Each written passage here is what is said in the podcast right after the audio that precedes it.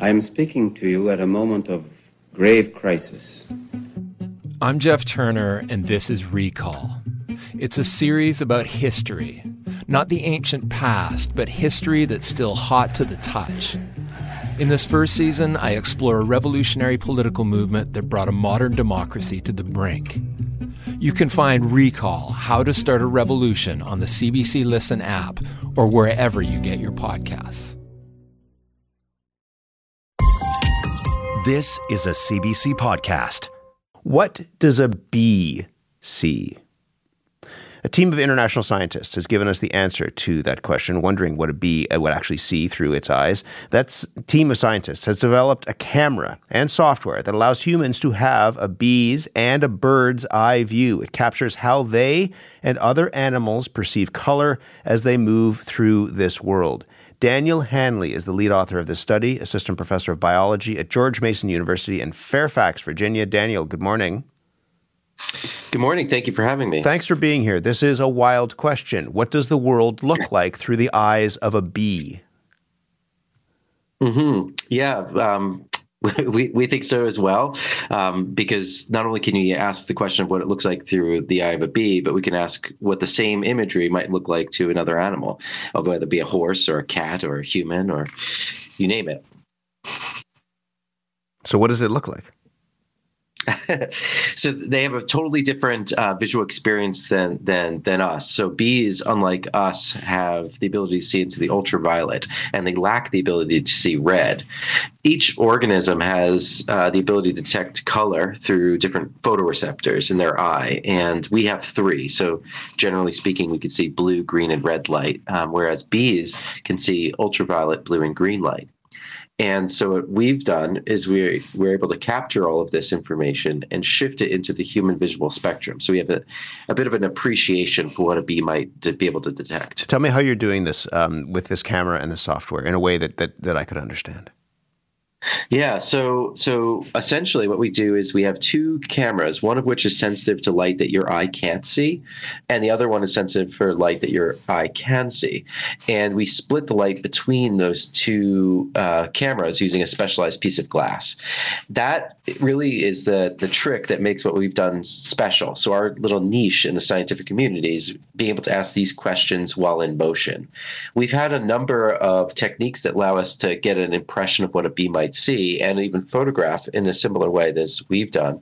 But our system allows you to do this while uh, in motion, so you can sort of fly through a field and imagine what uh, the bee might see as it's as it's moving.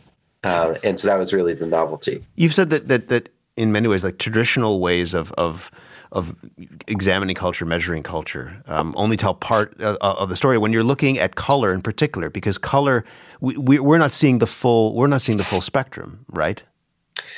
That's correct. Yeah. So one of our favorite uh, images, actually, in the paper, is that of a rainbow, and uh, and it really takes home this message that we're just missing piece uh, a piece of a very piece important piece of the story. So if you looked at the some of the the photos and for your uh, listeners um, you can imagine the bands of a rainbow and there's an extra band that's not visible to your eye. So we've sort of layered them right side by side and and birds uh, also can see in the ultraviolet but they see all the colors that we see as well.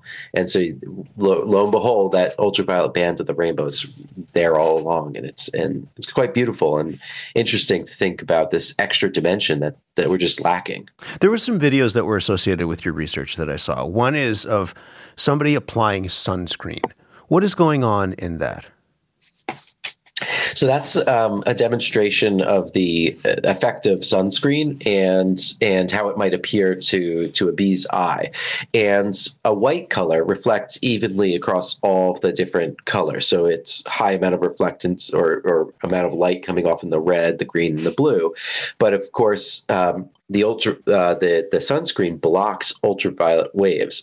So if you were looking at this purely in the ultraviolet band, when I put on that white sunscreen, white to our eyes, it actually looks black in the ultraviolet. Mm-hmm. And as a result of my putting that on, the color to the bee's eye appears sort of yellow because it's we've shifted what it can see into what what we can see. So now it's just reflecting green and red, which produces a yellow color, uh, and it it doesn't reflect any blue because we've shifted the UV to the blue and the blue to the green and the green to the red. And so now the sunscreen looks like it's, it's got this yellow tint, but it's really just because it's absorbing all of the ultraviolet rays. That's fascinating. There's another video of this is what a dog would see if a dog was looking at a peacock feather. Yeah, so yeah, we we we we love that uh, photo, and and uh, we had a couple other attempts at uh, shooting the peacock, sort of shimmying and shaking, and so that one was a more controlled video of just moving that. And the and the interesting thing about a peacock feather is that its color shifts um, depending on the angle that it is to the viewer, and it's lacking so much compared uh, when when seen from the eye of a of a dog but we think even more interesting how much it's lacking when viewed in our own eye so of all of the different viewers that we we projected for that for that peacock the most interesting by far and the most uh, chromatic the most striking uh, the greatest amount of contrast was actually to the eye of the peacock itself mm.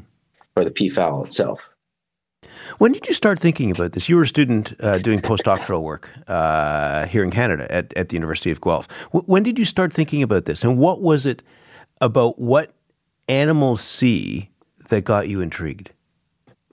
Yeah, so so I've always been interested in color, and and be, long before I went into studying biology, I was really interested in art and and, and uh, painting, and so that was re- really drew me to ask questions about color and color vision and how colors evolve.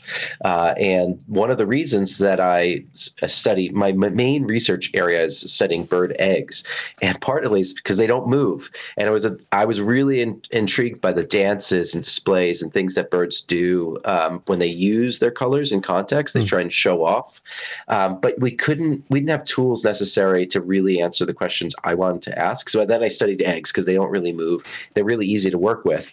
But then when I got to the University of Guelph, there was a, um, a, researcher named Peter Kevan, and he and I were working on some interesting work with uh, flowers and nectar guides. So there's patterns that help bees detect uh, where nectar is located and localize and fly into the in, into the flower. And it was really there that we started and that was a, quite a while ago now at this point. But uh, we started thinking about wouldn't it be interesting if we could finally answer these questions about how colors are viewed in motion, um, and and that's really where it stemmed. What's the big question that, that that you are trying to answer? I mean, part of this is is you know what it looks like, but there's something else that's going on here. Yeah, there's so many ways in which animals uh, display and use color information. So, um, for example, an individual might uh, when just compared side by side with another individual, not sort of uh, sort of appear quite as interesting or quite as attractive as that other individual. But sometimes they could, depending on how they use their body and position themselves in the right light, might actually be quite impressive. And and we lack the ability to really detect and measure this. Uh, but it's so so important because that's going it's going to determine which of those individuals is going to find a mate and have offspring and what their offspring will do and how these displays and these dances all they how they evolve and how they change over time. That that's something that's hard to appreciate unless you can go out into nature and, and capture it. Um, as are many of the signals and, and, dances and displays that animals do that are sort of intended to be viewed by more than one animal. So, uh, like a female might find an individual kind of impressive if he's really colorful and still hasn't uh, been eaten by a predator that also sees him as colorful. it, so that means that you need to think about it from the eye of the predator and the female, and we didn't really have a way of doing that. Um, so those are all sort of the the questions we were after, but there's a more of a primary uh, interest that we had, which was simply exploration and discovery. And so there's so many questions. There was a little video in there of a of a caterpillar, yeah. and they have an os- osmeteria display. Those little uh, protuberances come out when a when a predator comes to uh, startle them. There's a bit of a scent that comes along. I wish we could have captured that scent vision, uh, but but there's a little scent, and those things come out, and they're startling but you can't measure them in any other way. And Vera Vasas, who's the first author, and myself both really feel strongly about the ability to have a tool that you can bring into your own backyard and just explore and discover and get primary observations that later will form the basis of hypotheses. How do you think this will be used, this information? I'd read something about how when birds, when it comes to birds in particular, I mean, we're very concerned with um, birds flying into windows, for example, because they get confused. They think that they can fly th- straight through, what have you. That this information could be used to help put films on windows to prevent those bird strikes. Yeah, so that, that's an important angle of my uh, research program here at George Mason University. We're we're focused uh, on assessing uh, the how glass appears to birds, and one of the things about the ways in which glass appears to birds is that it's really angle dependent. So it reflects a scene that might be visible to a bird, and it, therefore it's really important that we know how a pane of glass might be uh, viewed from any particular angle.